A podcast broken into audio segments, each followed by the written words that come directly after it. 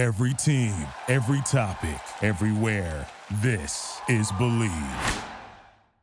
Today's episode of the Bleav in Steelers show is brought to you by betonline.ag. They'll take care of all of your gambling needs. A lot of NFL futures to wager on. If you want to place a bet on any of the sports action, betonline.ag is the place to do it. Use our promo code BLEAV. That's B L E A V. You can see that on your screen right now to receive your 50% welcome bonus on your first deposit. Bet online where the game starts. Welcome into the Bleav in Steelers show on the Bleav Network. I'm your host, Mark Bergin, joined by a very special guest today. He is a writer for the Pittsburgh Post Gazette. He is also the host of the Locked on Steelers podcast. Very excited to welcome in Chris Carter. Chris, I believe this is your very first show since you got engaged. So, congrats to you. Thank you for coming on here as a guest of the Bleav in Steelers show this morning. Well, thanks for having me, Mark. I was glad was glad to have you on Locked On last year. So glad we could do this up. You do a great job with you and Ike on this channel. Absolutely, absolutely. Training camp gets underway this week, Chris. Yes. And where I want to start is this. I'm going to leave this very open ended, and we'll go to specific players, specific positions. What's the biggest storyline for you for the Steelers heading into training camp? Woo. Um, so it's funny. I've, I've been thinking about this a lot because I think it's a combination of you want these rookies to really come off strong. Broderick Jones, Joey Porter Jr., Keanu Benton at the top of that. But I'd also say that the biggest story is still Kenny Pickett. And it's not because last year it was just what will Kenny Pickett look like? Will he be able to stand up? Will he be able to do anything? Will he be the first string, second string, third string, whatever? This year we kind of had more of a sense, and now it's more like, all right, how good will Kenny Pickett look compared to last year? How much smoother will he be? How much more advanced will he be in his in his progressions? How will he look when the Steelers are, when you're seeing the Steelers work with their with their receivers and much more in sync? And, and how much will that pay off going into the season? There are those out there that think that Kenny Pickett won't do anything. I think that Kenny Pickett will just kind of look like how he did as a rookie, and that'll be it. But then there are those out there who think that the, he's on the he's on the, the edge of being something special, and all he has to kind of do is kind of lock in, build chemistry with his with his receivers and get there. I'm more on the side of the latter. I covered him in college when he played at the University of Pittsburgh. I saw hit, the, hit all the work that he put in. I talked to a source of mine that was close to the team that told me how even last year, while he was the backup quarterback and he was trying to figure out ways to get reps to understand what's going on with the first team, he would come to the facility before practice and he would he, he would privately just go over the, the play sheet they were working on as if he was on the first team. And then he would go to, to, to workouts and then warm ups and then the actual practice that everyone else is doing. Kenny Pickett is a worker, and I and he's put in a ton of work. He's famously he only took like a, like two weeks off this entire offseason, one week after the season was over, and then another week when he was when he was met when he was getting married. And that's kind of where he's at. Now, the question is, how will that work pay off? We'll find out uh, as they report to camp on Wednesday. Chris, what I wanted to ask you when you were covering Pickett in college, what was it with the jump in production that you saw in his final college season compared to his previous seasons as the Pittsburgh quarterback? Like, what was it in the jump in production that you saw on the field as a player that led to him having a terrific final year at Pitt, and then that leading to, hey, I'm going to be a first round draft pick for the Pittsburgh Steelers. Truly, Mark, I always think thought it was this. I thought it was because his receiving corps finally delivered. And for those who don't know mm. what Mark's talking about, Kenny Pickett in his in his three years leading up to his last season at Pitt had 12 touchdowns and six interceptions, then back-to-back years of 13 touchdowns and nine interceptions. Shout out to all the Pitt fans out there who love 13 nine jokes. Um, but in his last year, that went up to 42 touchdowns and just seven interceptions. That broke Deshaun Watson's ACC touchdown record. And it did surprise a lot of people. But the biggest difference I don't think it was as much Kenny Pickett. He was sharper that year, but the biggest difference was Pitt's receiving corps took a huge boost with, with Jordan Addison stepping up that year. If you go back and you look at 2020 and the season records and look at like Pro Football Focus, I still believe Pitt had the most drops of any receiving corps in, in college football in 2020. They switched uh, receivers coaches, and uh, that led to some success because the steep receivers became more consistent. Even guys like Taysir Mack, who were who was more of a second and third receiver, Jared Jared Wayne, guys like that, they were more consistent. And with Jordan Addison leading the way, Kenny Pickett just exploded. He had a lot of talent with him. And I think it was just he had better options to take advantage of what he was seeing on the field. Kenny Pickett was a warrior, even when he was getting those 13 touchdown, nine interceptions years, where he was he was having to force a lot more passes because there were plenty of touchdowns dropped. I covered the 2020 season during the COVID year. There were about I'd say at least three games that they lost that they could have won had their receivers just caught the ball more, more consistent. And we're not talking about winning combat catches. I mean, wide open. Kenny Pickett read the defense, and it was just a simple drop. And it was like, man, that's rough. But in 2021, it still happened a little bit, but it happened nearly as much. And I think you just saw the explosion of his numbers because of the wide receiver group's success. And Kenny Pickett, beyond all else, he is a leader but beyond his talent, yeah. beyond everything else. And one thing that happened, they lost to I think it was Western Michigan in like week three of the season or week four of the season, and there was just all sorts of despair. Everyone's like, "Well, this isn't going to be a special year. Pitt's still, mm-hmm. you know, average and isn't going to do anything." And then Kenny Pickett and Damar Hamlin, by the way, as a, as a group, they called a mm-hmm. team meeting and they said, "This will not happen again this year and they then went on a tear. It brought focus to the team. They were able to uh, push forward. They uh, and they ended up getting uh, they ended they ended up winning the ACC that year in the ACC championship. Also, I misspoke. Damar Hamlin did it with him the year before in 2020 when they kind of needed to rally from another point. But Kenny Pickett was the leading force uh, in in the 2021 year. That leadership cultivated a culture that is still permeating at Pitt. They won nine games last year. They hadn't won nine games in 2021 since like the 80s. So wow, Kenny Pickett did a lot of does a lot of things special for did, did a lot of things special for it, and I Pitt, and I think he'll do a lot of things special for the Steelers there's more than meets the eye with Pickett from his collegiate production than just the fake slide for any of the casual viewers of the Bleav in Steelers show here. For me, with Pickett, it's so much his development as how that ties with Matt Canada in year three as the Steelers offensive coordinator now in the final year of his deal with the Steelers. So I'm already on record saying this. If the Steelers offense sputters at all this season, he's going to be the inevitable scapegoat. And it's as simple yeah. as his contract runs out and you restart, renew in 2024. But I guess the glass half full perspective for me would be this in keeping Canada. Pickett likes Canada. He's on record as saying that. Mm-hmm. And it to me, it's like, remember, and, and it, he helped recruit Pickett to Pitt back in the day as well, if we want to go through history. And I also think about it from the standpoint of when young quarterbacks struggle in the NFL, it's the lack of continuity with coaching, whether that's offense coordinators, whether that's with head coaches. And had the Steelers brought in a brilliant young offensive mind or a brilliant offensive mind, and I know Byron Leftwich was a coordinator that was out there this offseason. I know there were rumors of Frank Reich is out there.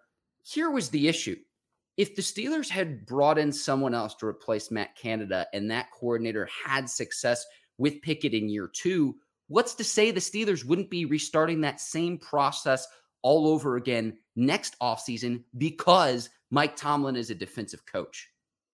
And so this to me would be the glass half full perspective in, in retaining Matt Canada and retaining the continuity, the offense, the terminology, in building on that and building in confidence in a young quarterback.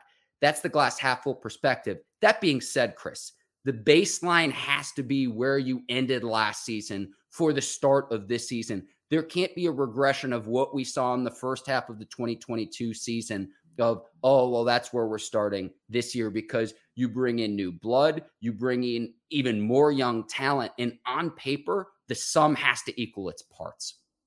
No, I agree. You you can't you you cannot go backwards this year. I even think for for Matt Canada, this isn't even about as much uh him him trying to keep this you know take a little bit of a step i think the steelers need to get to the middle of the pack of the nfl this is still a defensively led team you're absolutely right like this is a team that needs to be a top five defense and they're going to lead the way to a lot of the wins but the offense does have to do more last year they averaged about 18 points per game it was good for for 26th in the nfl they need to get to the middle of the pack. We're talking 16, 15, 14 for this team to be truly competitive if the defense delivers in the way that, that, that we all expect. But here's the thing it is not that high of a jump to get in points per game to get there because the 16th, uh, the, the, the teams that rank 16th, 15th, and 14th all scored about 21 points per game. Mm. And if we even round it up to the Packers, that they ranked 14th last year in points per game with 21.8, let's round that up to 22 points. We're talking about the difference of per game making one field goal drive a touchdown drive. The Steelers were ranked 21st, mm-hmm. and I've talked about I've talked about this a lot on Locked On Steelers, but the Steelers ranked 21st in red zone. I think it's 21st or 22nd in red zone efficiency. They need to they need to to jump that up by a lot because you go back and all the time they failed um, uh, in the red zone. They were great inside the 20s, and then they would just stall in, in the red zone. And if they can just turn one of those normal field goal drives, because they would have quite a few, they'd about three or four times. They they get get out there down there a game, and then just stalling would happen. They couldn't run the ball consistently enough, consistently enough early in the season. Kenny Pickett would make some mistakes, or some guys would would you know be in the same page that's where I think one of the biggest things of training camp is going to be watching that seven shots drill. Now, for those who don't go to Steelers training camp don't know about seven shots, basically it's a drill where after everyone's done their stretching and their positional warmups, they all meet at the two yard line in front of a goal line. And the offense gets seven shots to get into the end zone uh, and break the, and break that two yard plane, and the defense has to defend it. And last year, the defense owned the, the, the seven shots. It was pre- it was pretty nasty. But this year, the offense wants at least to get more of a say in in uh, in who wins seven shots, and that'll be that was a drill that the Steelers have have done for years to improve their red zone efficiency. It really helped in the mid to late 2010s when Ben Roethlisberger helped the uh, the kind of saw the Steelers uh, offense uh, red zone offense increase. So this will be a big part of it is getting those numbers up, and if they do that, if they get to say uh, like like 14 or 13 as far as ranking as far as scoring offense in the NFL I'm not sure it saves Matt Canada's job, but it makes it a tougher call because then you're mm. also again resetting the clock after this season when Kenny Pickett's showing progress. I think the only way that Matt Canada could be assured of a job eh, next year with the Pittsburgh Steelers is if he gets in the top 10 in offense, which that would be a tall task. That'd be a really big jump. That'd be jumping up to about 24 points per game or so. And now we're talking about basically two extra field goals per game or a touchdown a- a- added on. So I'm not sure if that'll happen, but he's definitely going to be the scapegoat if things go bad. Um, I, but I think the Steelers they're in a position to kind of make incremental success happen to the point where I think that they can be in the middle part of the league, and that's why I think they can actually be a playoff team this year. Yeah, that's terrific analysis there, Chris. And you mentioned the seven shots drill. When you get in the red zone, the windows just get a little bit tighter mm-hmm. to where mm-hmm. you don't have quite the real estate to work with. And that's a perfect transition because you mentioned the running game. Najee Harris entering year three still has yet to have a season where he's averaged more than four yards per carry. And so I look at it from this standpoint too. I think going into last year, his foot injury was worse than he or the Steelers let on publicly. And so if you look at the front half of the year compared to the back half of the year after the bye week, he was almost a full yard per carry better yeah. than he was in the front half of the season.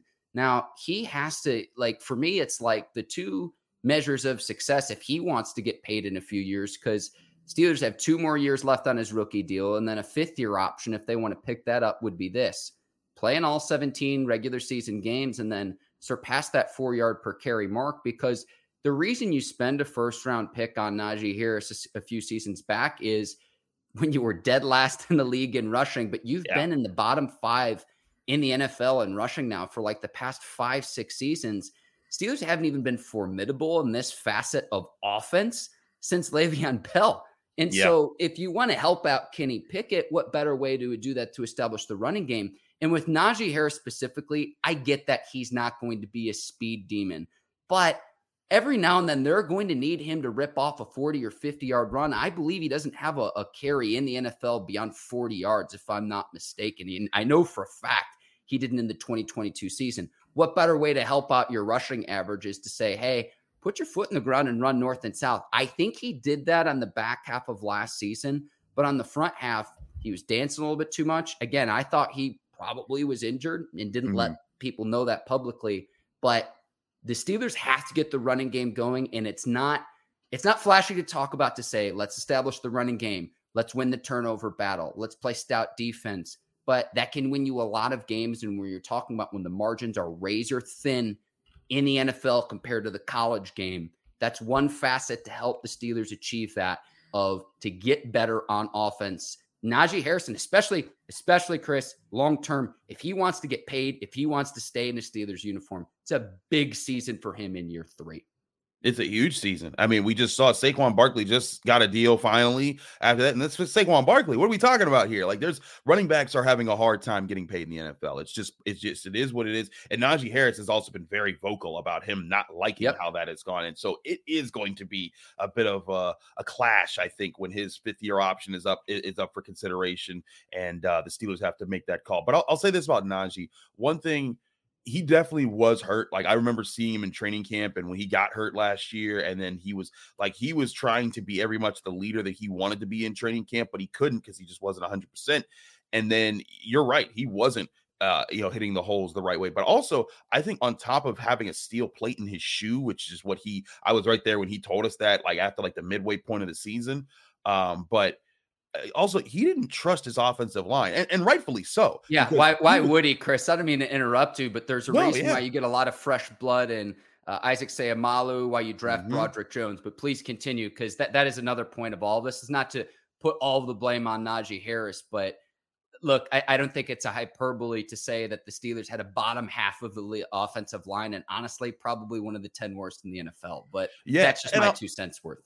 I I agree, but I also think that offensive line came together a good bit in the last mm-hmm. like six to eight weeks of the season, and then when they did, you saw Najee Harris be like, "All right, I got holes now," and that was something he even kind of pointed out. He was like, "Y'all watching the games? Like, I'm getting hit in two yards in the backfield on on average. Like he's he he wasn't getting as any opportunities. Najee Harris, and you brought up like he doesn't have top end speed, and I agree, but neither did Le'Veon Bell. Le'Veon Bell only had a couple like really really long long runs in his career, and and when he did it was because the offensive line the Steelers had back then was just killing people with Maurkice Pouncey and David DeCastro and Marcus Gilbert, Ramon Foster, Villanueva, Kelvin Beach. They, they they they had guys on guys on guys. They're they're sixth and seventh offensive linemen. We're, we're going in free agency for like $50 million contracts like Chris Hubbard and, and Kelvin Beachum. So I, I, think it was a different time, but Najee Harris can very much be the type of back that Le'Veon Bell was. Even I think in the receiving game, I think Najee Harris, that's a skill that the Steelers need to work into the offense more. Another pressure to add on to Matt Canada. But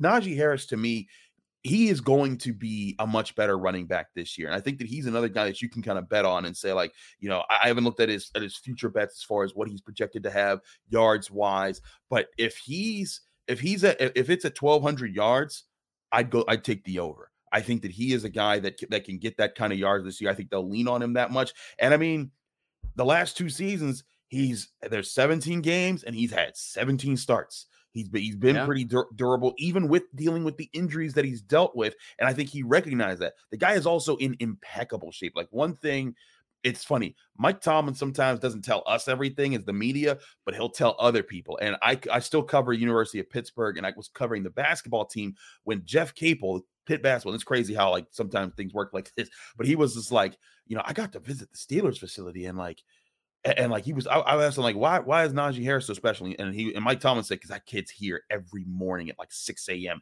and he's grinding and he's working and he still is right now. Like, like even as, a, he's entering his third year, he has not let up on the work ethic that's built him up to be who he was and or he who, he who he has been in his career. And I think that he is going to you're gonna you're gonna see that jump in production with Seumalo, with Broderick Jones, and also just with the coalescing of this offensive line. Like like you were saying, they were terrible in the first half of the season. They were getting obliterated, but in that second half of the season, they figured out some things. James Daniels, Mason Cole, they got people on the same page.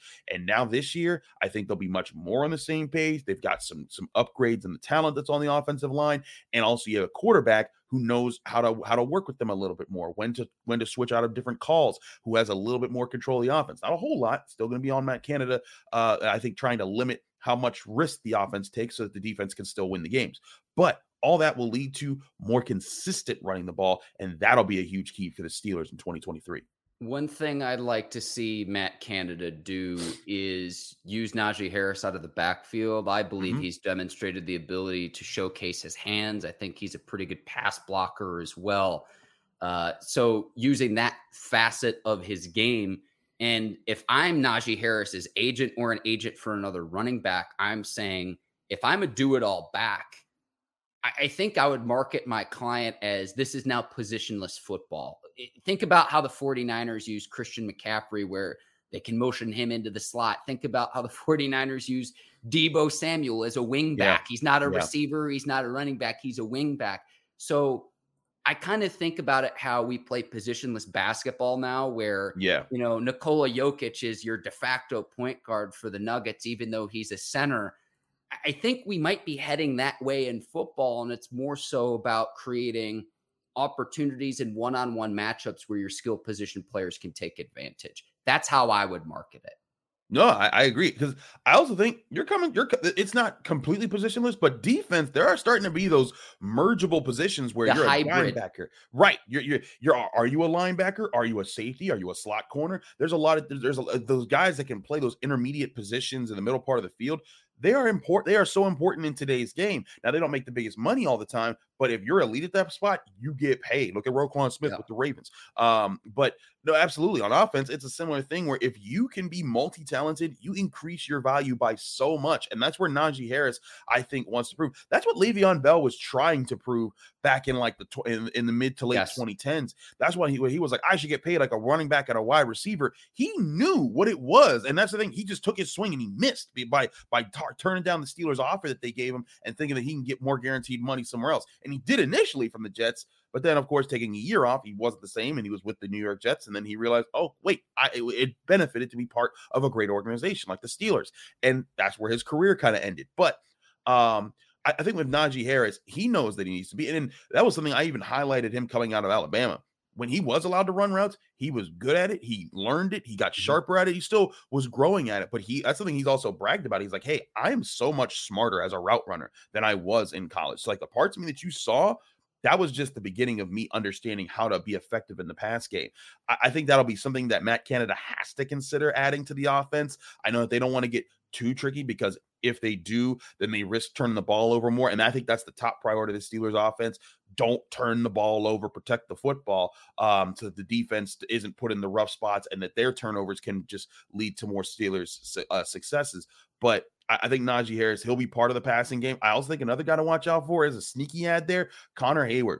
I watched that guy at Michigan State. Uh, we watched him uh, last year as mm-hmm. a rookie. I think they're going to add in not like a whole lot of formations, but uh, but but a lot of situations where in like in pinches, he'll be on the field, he'll look like he's just a blocker, and then he leaks out and he runs a really good route, makes a really good catch, and Kenny Pickett will develop a rapport with him. I think I think they've got a lot of special options that aren't your typical wide receiver type guys. I'm gonna go full nerd on you here, Chris. Sure. I know that Derek Watt is no longer on the Steelers roster, mm-hmm. but I notice if you go over to the Steelers website, Connor Heyward is listed not just as a tight end anymore, but also as a fullback. So mm-hmm. Something that I've noticed where it's just like, hmm, you can use multiple tight end sets because that's now a position of depth for you. Yeah. And come out multiple tight end sets. If an opposing defense wants to put a bunch of DBs on the field, we're going to smash mouth and run the ball down your throat. Mm-hmm. And if you want to do vice versa, I think the Steelers have the tight ends now to say, we'll beat you in the passing game if you put a, a bigger, slower opponent on them. The mismatch problem like this to me it goes back to what I was saying earlier. On paper, there's a lot you can do offensively, but the sum has to equal its parts if you're Matt Canada, Kenny Pickett, and really anyone on the Steelers offense. Everyone is accountable there. Yeah, I agree. And something I think what you'll see here now, I will say Monte Pottebaum, the guy that they signed to the fullback position, they're excited to see what he can do. But Mike Tomlin always says, "I love multiples. If you could do multiples, I, yeah. I, he, he that, that's like his phrase for saying versatile, and, and like I, I get it, but uh, but I think if Connor Heyward, if he shows that he can play the third or tight end spot while also you know being a guy who can play in the full at the in the fullback role, that'll give so much flexibility to the Steelers. Like you said, imagine this: you come out with, let's say, Diontae Johnson, Pat Freiermuth, Darnell Washington or Zach Gentry, and then you throw in mm. Connor Heyward and you have Najee Harris. And at the start of the formation, you come out, but it, it's one guy out wide. You got Washington and Freiermuth at the at the time each side of the formation, a tight end. But Connor Heyward's a fullback, Najee Harris is a tailback. So the defense will come. All right, we're sending out you know five linebackers. We're coming out yeah, heavy. We're, we're bringing, Exactly. We're loading up big. And then all of a sudden, Kenny Pickett steps out from under center. He's in the shot, shotgun. Connor Heyward motions out. He's in the slot. Uh, Pat Freiermuth bumps out. He's in the other. He's in, he's in the X position. And now you're, you're wait, wait a second. Wait, they're, they're like four wide with like two tight ends there, and they still have Darnell Washington on the line of scrimmage, and Najee Harris is in the backfield. Okay, what are they doing here?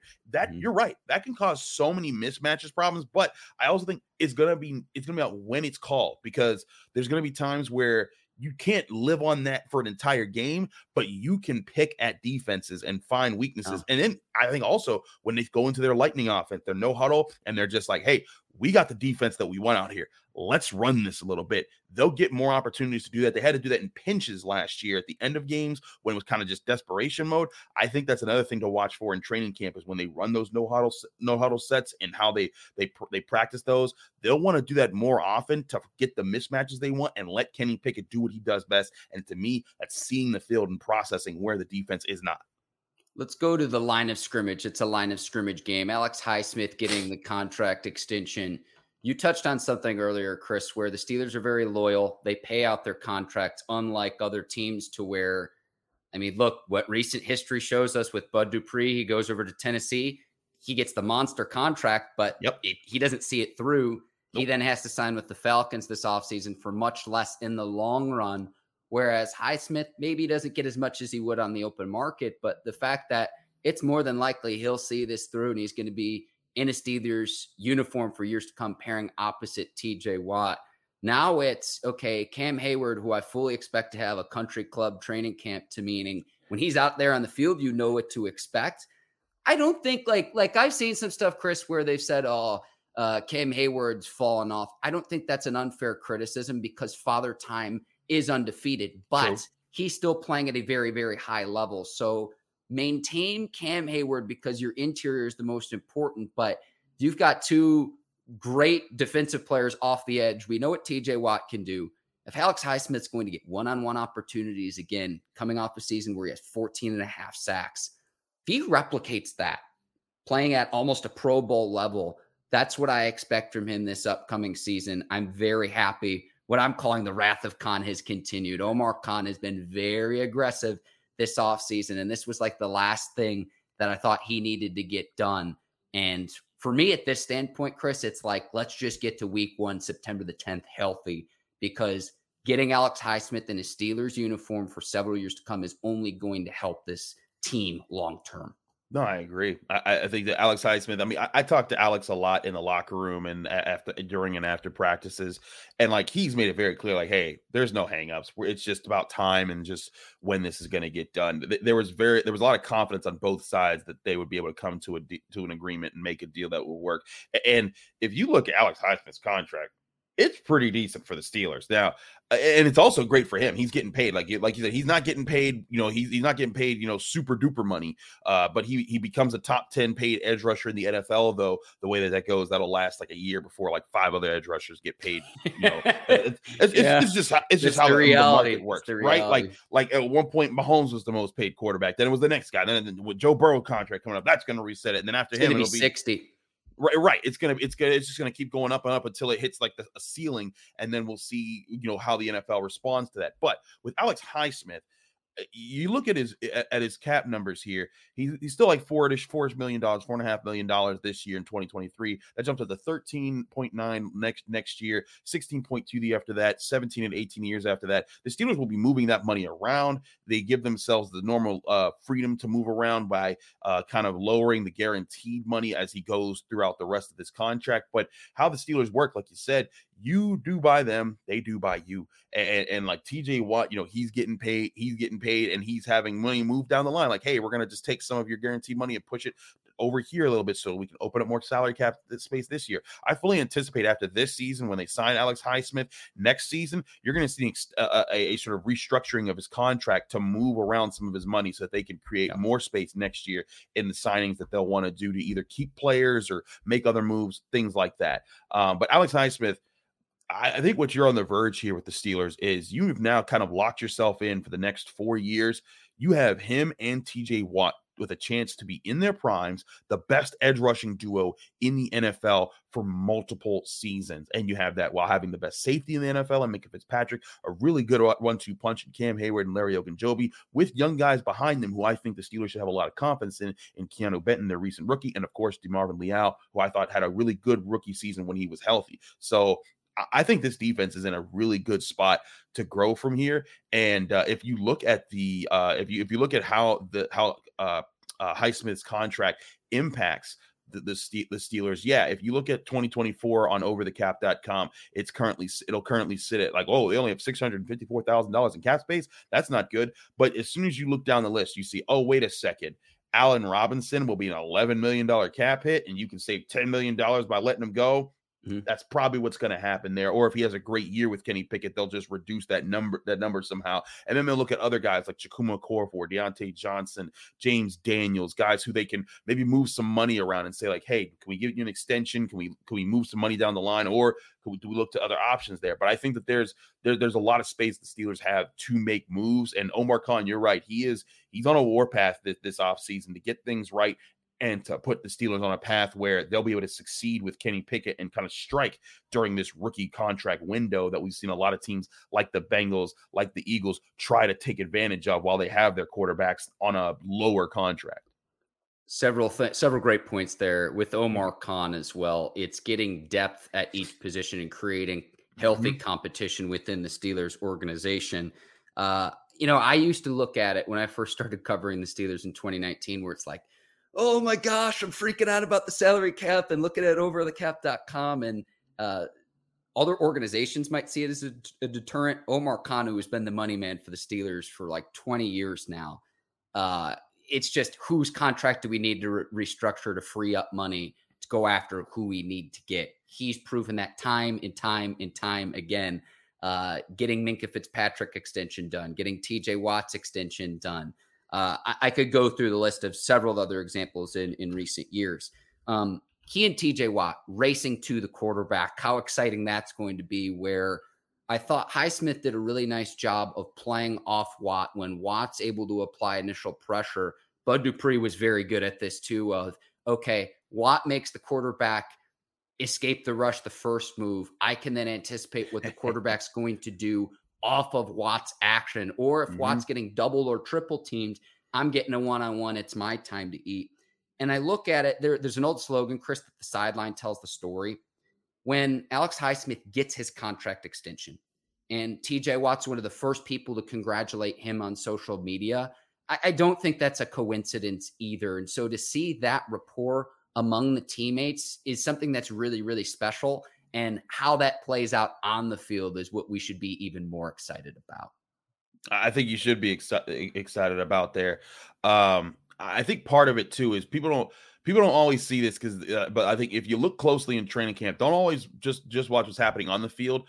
Look at certain players and how they what they're doing when they come off the field. And one thing that you'll yes. see a lot with TJ Watt and Alex Highsmith. As soon as the first team defense is off the field, they'll go somewhere and sometimes they'll get some water, sometimes they'll just they'll just rest. But there's plenty of times you see them and they'll be like they'll be like they're fighting in karate. They're like they're working all these hand moves against each other. I'm doing this and I'm doing that. And they just work on it and they work on it and they work and they get sharper for it. And like it's just it's like it's just natural to them where they like Alex Highsmith is like, hey, can I work with you? And, and TJ's like, yep. Now they don't even talk about it. They just do it. And it's something that I've seen. Alex Highsmith had like a really good spin move when he came to the Steelers. Like that was like his, silky his smooth, Chris. Yeah, he it, it, was, and that was just something you, you could see at Charlotte. The, there was a game where he had against Clemson in his last year, where like, yeah, where it was just like even a, uh, uh, I'm, I'm blanking on the on on Clemson's head coach name, Dabo Swinney. Dabo he was Swinney, he was like that guy is ridiculous, and, and, that was the move that he had. But now he has a rip move, he has a swim move, he mm-hmm. can bull rush you, he can and he can play off of each. He's learned how, and that's the thing. Part of what's was so great about hand technique and positional technique uh, of edge rushers is when you can make the start of every move look similar to another move or similar to each mm. other it makes it so hard for the offensive tackle to sit on one move because if I'm dropping back into my pass set and I'm waiting for your hands to make contact with me, but I think it's a rip move, but wait a minute, oh, it's a swip. Oh, wait, I've mispositioned myself. That's the advantage that, that you get there. And that's one thing that the Steelers work on a lot.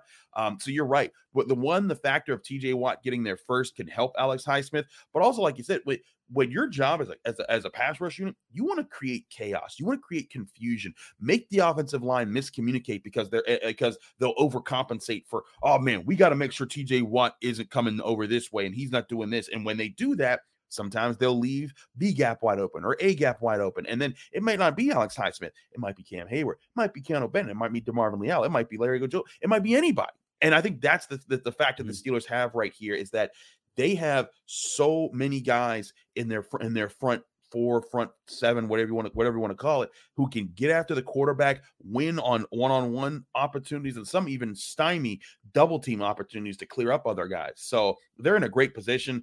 Yeah. I think again, the contract's awesome for Alex Highsmith, and they're they're I think this is going to be a year where you see the Steelers get back on top as far as sack production. Remember, they had five straight years of leading the NFL in sacks. Nobody had ever done that. Last year was the first year that they stopped doing that.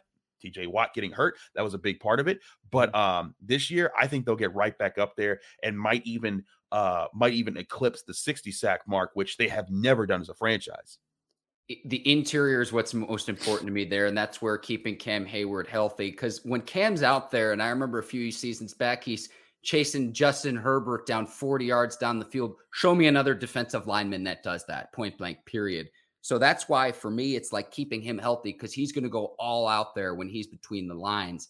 So if you're DeMarvin Leal, Larry Ogunjobi, who's actually going into this season healthy, that wasn't the case a year ago, and he still played at a pretty high level.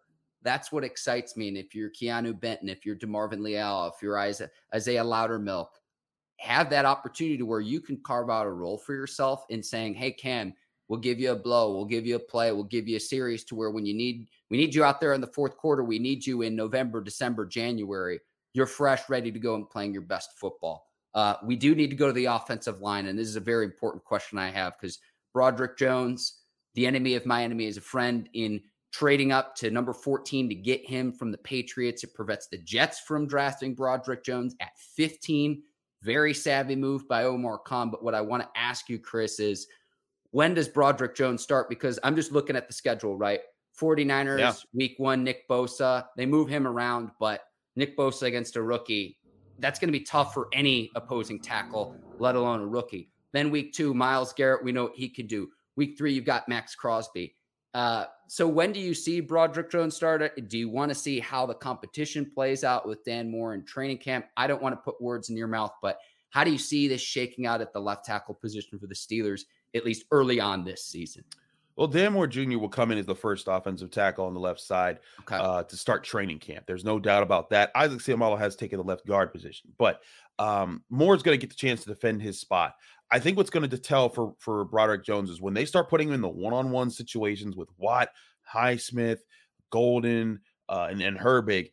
How does he bounce back from his losses? Because like Dan Moore Jr., if anyone remembers Steelers training camp when Dan Moore Jr. was a rookie, it was rough. He was getting ragdolled. It was just, I mean, Alex Heiss was beating him up and down the field, but he hung in there, and they kind of had no other option at left tackle. So they, yep. so he kind of he went out there and improved as a rookie. His second year, he started to step up a little bit. wasn't dominating, wasn't winning all the time, or even saying most of the time, but you saw him be better against against Alex Highsmith on on that side of the ball what has to happen with Broderick Jones is he need we need to see that kind of prog- progress in this training camp. If you see that kind mm. of progress in this training camp, doesn't doesn't necessarily have to happen for him to be have a great career with the Steelers.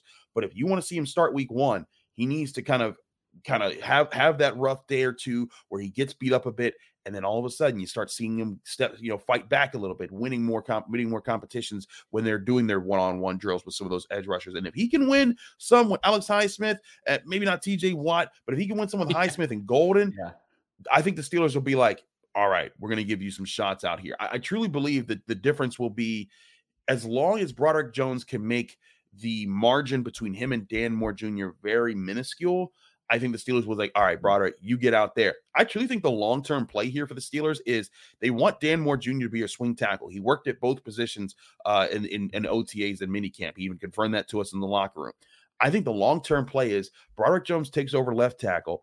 And then after this year, if Chukwuma Okorafor hasn't become a dominant right tackle, with his $13 million cap hit and almost $9 million you can save it, you know, from letting him go or trading him somewhere else, they might be like, hey, Dan, you're our new right tackle, and, and move him over there, which I think I've thought all along Dan Moore is much more of a right tackle. He's more physical. He's more aggressive and going after and getting guys. He's less of a of a passive pass protector the way that they're hoping Broderick Jones can be. And that's where I think the long term play is here. So I don't know if Broderick Jones starts week one. He needs to be able to again kind of lose some of those battles and then bounce back against the Steelers' top edge rushers in camp. And if he does that, I think he puts himself on that path to start week one. But if he doesn't, you'll see Dan Moore, I'd say, for the first month or so. And then similarly to Kenny Pickett, eventually they'll work Broderick Jones in there. They didn't draft him to sit on the bench for a year. They drafted him to see him to see him work. Just depends on how he shows up this year in training camp.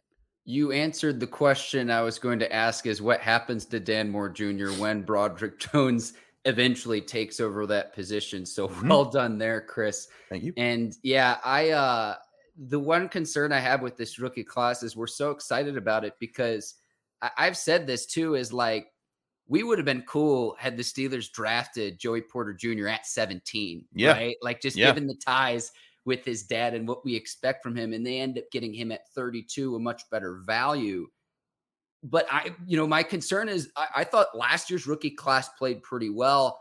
I'm hoping that we don't put too high of expectations early on for this rookie class specifically because they are still rookie players. But look, it's almost like you get two first round picks in one because I know it's the 32nd pick, which was technically uh, a second round pick. Normally, that's a first round pick. And again, you get a player who all Steelers all Steelers fans would have been fine if they would have not made even made a trade and said, "Hey, we're going to take Joey Porter Jr. at 17." That goes back to getting great value if you're Omar Khan because you get the same player you would have otherwise gotten uh, almost a half round later. And so again, I, I'm just looking at it from the standpoint of like I don't want to have too high of expectations for this rookie class. But who do you think among the rookie class contributes most this season, Chris? Hmm. Good question. Contributes the most. I actually think it will be Joey Porter Jr. Simply because mm-hmm. I think the Steelers are going to have a lot of packages in with their secondary where he's going to be on the outside. They'll move Patrick Peterson to the slot on certain situations, or they let him kind of float around, and then that'll allow for Joey Porter Jr. to be like, "Hey, your job, take away this boundary. No one, no one gets behind you. You lock down this guy, you're good. And I think that if he's able to do that and he's able to give you two, three interceptions while Minkah Fitzpatrick's giving you five, Patrick Peterson's giving you four, Levi Wallace is giving you four, and then those are all numbers that those guys did just last year. Patrick Peterson actually had five interceptions last year, um, and with a defense that didn't have the kind of pass rush capabilities the Steelers do this year. Um, I, I, think Joey Porter Jr. could be, be a huge impact, especially because with his size and his speed – uh, if he's able to lock in in training camp, I, I, think he could give the Steelers so much important snaps, so or so many important snaps on the outside, taking away certain wide receivers, maybe not number ones, but if he can take away the number two guy on most teams, like when they're going up against the Bengals, if he can just keep Tee Higgins from exploding on that side on his side of the field mm-hmm. while the Steelers work on just neutralizing Ja'Marr Chase, it takes away a huge part of that Bengals offense. And then you're going up against other teams this year that that, that, we're, that we're talking about that they'll face. I think the Steelers can, if he can just do that, take away the second or third guy or receiving option on the field this year, he'll be such a huge impact because then the Steelers can say, "All right, you know what? We're keying, we're keying up to stop the number one guy over here. They did that a lot last year. Like yeah. when they faced the Raiders and Davante Adams, they had a whole scheme. It was funny. I asked uh I asked Minkah Fitzpatrick and uh Damontae Kazee this if they did the same thing to Adams that they did to like another receiver that year. And they were like, they looked at they looked at me and they started to talk and they looked at each other like, no, we're not talking about that. And so like I was like, they, they were like, yeah, we're we're you know, you don't get that information, but at the same time, there are plans that they have in place. And, and I think it's the way that they shadow guys and the way they discover their shadows, the way they, they disguise their uh they uh the way they, they disguise their double teams. Those are all factors the Steelers uh take into play here. And if Joey Porter Jr. can factor into that plan, he will you will see a huge on-field boost. But do not sleep on Broderick Jones or for Keanu Benton or Keanu Benton mm-hmm. for that matter. You alluded it to a little bit with the other teams in the division. We know the trio in Cincinnati, uh, the Ravens, obviously Mark Andrews, but OBJ, Nelson Agholor, Zay Flowers, and then don't yeah. sleep on Amari Cooper, one of the best route runners in the NFL as well. So, how do you neutralize prolific offensive playmakers within your own division? And that's why drafting Joey Porter Jr., Corey Trice Jr. is so important. Think Mike Tomlin called them avatar corners. So I can't wait to see what Joey Porter can do as well, because this is someone who grew up in the Steelers organization, going to Penn State, not too far Mhm. away in the state of Pennsylvania. Uh, that storyline writes itself, and what he can do for the Steelers is going to be phenomenal to watch. Uh, Chris, I want to leave you with this uh, Yeah. with training camp starting this week, whether it's um, training camp, whether it's being in the locker room, do you have a story that is your favorite to tell from covering the Pittsburgh Steelers, whether that's being in a locker room, for after a game, or during training camp uh, that starts here this week? My favorite locker room story. I had to think about that because I got quite a few where just random things happen, funny things that happen with me.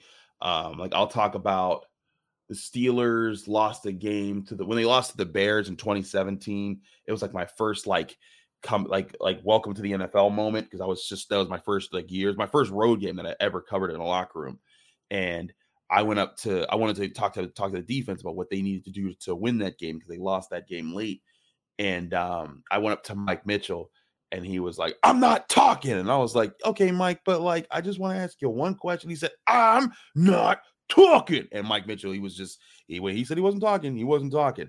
Um, but I'll, I'll say this Cam Heyward is the complete opposite. Like, I remember walking up to him after that game and he was furious about about that game for multiple reasons outside of just the game itself because that was also the the Villanueva let me stand and and salute the flag while we agreed not to do that so that we didn't draw attention to ourselves game um but Cam Heyward like when you when I walked up to him he was just his his hands were clenched and they were he was just he was just like you he had that face and I was just like uh do I want to talk to this six foot five man who could beat the crap out of me right now and he looks like he would beat the crap out of me right now walked up to him and I was like hey Cam, can I talk to you for a second? He was just like, sure. And then he was perfectly professional and he breathed Wow. out all of that anger, all that frustration. And that's part of why Cam Heyward is like the man every year. He's funny, he's relatable, he's adorable when you're talking to him, and he's a friend to so many people, and everyone loves him. But when he's on that field, he's killing people. And he and and he and he also he's very good at needling. Like a lot of people don't realize. Like you talked about Cam Heyward, a country club pass at the at at, at training camp. He is going to be picking fights because he does every year. Here, here's what I mean by that too, though. Okay. The Steelers need to protect him from himself because when he's agree. between the lines, like again, just go back and watch the Chargers clip. I can't recall a defensive tackle chasing down an opposing skill position player, a quarterback, 40 yards down the field. Maybe that. on an interception return, Chris, but on just like your run of the mill play. I don't know if I've ever seen that before in my years of watching football. I'm sure it's happened at some point, but that's rare.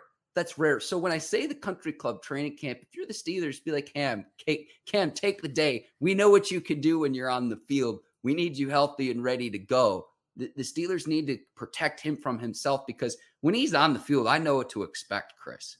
No, I I, I agree. He, he sets such a tone as a leader, as a player, and I, I really think that that's something they need to capitalize on next year. I mean, there was a reason why when Kenny Pickett was drafted, Cam Heyward said, "Yeah, his locker's next to mine," and and, and like he still does. Like sometimes, like we'll go, like the first time when we when we interviewed Ke- Kenny Pickett, uh, Cam Heyward kind of like snuck up right behind him and was just staring at him the whole time, like, "Don't say that wrong, don't say that wrong." But it was like his way of just like messing with him. But now, even as Kenny Pickett's a veteran, Cam Heyward still kind of messes with him sometimes, kind of pokes him a little bit, makes jokes in the background to kind of mess. And that's just who Cam Heyward is. He wants to cultivate the right type of, you know, there's got to be an antagonism between the defense and the offense because the defense wants to push the offense and vice versa, but also camaraderie in the sense that, hey, we all are trying to get on the same page here. We all want to make sure we're out there winning so that this team is successful when games start playing in, in September. So, uh, Cam Heyward, absolute leader, absolute person. And, and I, there's, man, there's so many different times where like I've had like a really positive interaction with Cam. Also, funny times where like, one time the Steelers were in the locker room. It was like OTAs last year, and like they were playing a card game. We were just all kind of bored, just standing around because none of the players were talking yet. And I was like, "What card game is this?" And and Cam Heyward was like, "Don't ask that question." like, so, but like he'll, he'll he'll have those funny moments even when he's off camera. But Cam Heyward, that's why that's why he's Mister Steeler for so many people out there.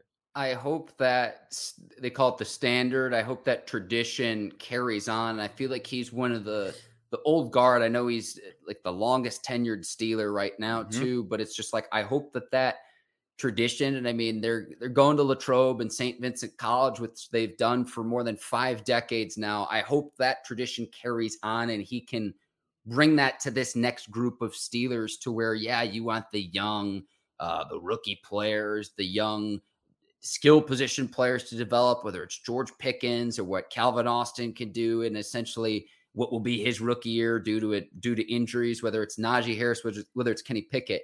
But I hope that that tradition of excellence and that tradition of not just getting to the playoffs, but saying, let's win playoff games and we're going to be measured by hoisting Lombardis. I think he carries that tradition and having a veteran like him in the locker room is so important. I think that's why bringing Patrick Peterson is really important because look, if I'm Joey Porter Jr. or Corey Trice Jr., I'm trying to pick the brain of Patrick Peterson and Minkah Fitzpatrick, two players who have been Pro Bowlers and not just Pro Bowlers, all pro players and trying to learn as much as I can to develop my own career to where, you know, Troy Polamalu said it during his Hall of Fame speech, where it's just like what the tradition is, is that institutional knowledge of what it is to be a pro playing at a high level is carried down even to the next generation of the player who's inevitably going to replace you as well. Cam Heyward embodies that, Chris.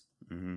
Absolutely. That's who he is. And that's what they need. They need they need guys like that. And they also need him to pass it down. Because I think one thing that you're seeing right now with Mike Tomlin, we talked to him, Mike Tomlin generally is like is like is like it's just straightforward. I just I, I, get my points across and like he's a happy person because he loves his job. But this year there's been a more pep in his step. I think part of it is he knows he has the older leaders and he has a lot of young guys who can become older leaders. And I think that that's Cam Heyward's maybe biggest objective right now is beyond just playing great, beyond just bringing all pro defensive tackle, make sure that there are other leaders that you cultivate so that when you do retire, the Steelers have flag bearers. Because I think that was the biggest thing they missed in their tw- in their their transition from the late 2000s to the mid 2010s when they kind of were able to go through their couple of eight and eight seasons was they didn't have James Farriors and Troy Polamalu's and guys that just set a tone that everyone followed in the locker. They had talented guys. Le'Veon Bell, talented. Antonio Brown, talented as all get out. Even Ben Roethlisberger. I think that they they didn't have the guys who everyone rallied around all the time and that kind of pushed everyone. And uh, Ike, who you have on the show, he's talked about how like they, used to like watch Monday Night Football together. They'd meet up at the same house and they would just just go watch football, enjoy it together. And that was part of the culture of that team. I think Cam Heyward has worked to reestablish that, but part of reestablishing it is getting younger guys to buy in. I think Kenny Pickett buys in. I think uh, Najee Harris buys in, and I think Broderick Jones might might will, will, will buy in. I think Pat Freiermuth's on that list, and Minkah Fitzpatrick already has. T.J. Watt already has. Alex Highsmith already has. It's continuing that so that they have a like so many options for leaders and guys who are charismatic you know morale contributors in the locker room that there isn't any void of leadership even when two or three guys go down.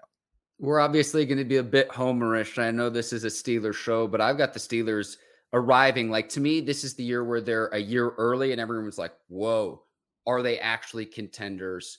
So not quite Super Bowl level, but then next season would be the year where it's like this team is poised to to get number seven that that's where I'm at, Chris. That's where I'm at. But listen, man, we've been going for 52 minutes. Have. Uh, I want to give you the opportunity to plug anything that you need to with your coverage. Uh, you've been very, very gracious with your time, but I want to give you the floor if there's anything that you would like to plug that you're working on, Chris. Thank you. Just come, just come check out my work at the Pittsburgh Post Gazette. I cover all things University of Pittsburgh sports. So Pitt football training camp that's starting up. If you want to see how the Panthers are looking for next year and what players they might send into the NFL draft coming up, we'll be at training camp with my partner Noah Hiles and Abby Schnabel. We'll be covering that there. You can also check out the North Shore Drive podcast we do with the Post Gazette. We'll be in training camp all season long, just like I will be for Locked On Steelers. Uh, you can find all of that uh, right right uh, uh, you know, un, under my Twitter and Instagram accounts at Carter Critiques. You follow that, you'll get all of my content. Just push it, pushing it out as as it is. I work lots of jobs, so uh, there's lots of content, so you'll you'll get all of that there. But if you love everything Steelers, Pitt football, Pitt basketball, NFL, I'm there. I'll be doing it. Mark, thanks so much for having me, man. This was a great conversation. Chris, we will leave your social media information in the show notes. So please check him out there. And if you enjoyed this conversation too, please just give us a thank you as well. It lets us know that we're doing a great job. If you have questions for us to leave those in the comments. We'll do our best to answer them. But I'll go ahead and sign off for the both of us. For Chris Carter, I'm Mark Bergin. Thanks so much for watching the Bleav in Steelers show. Enjoy the start of training camp football season, almost here. See you next time. Take care. So long, everybody.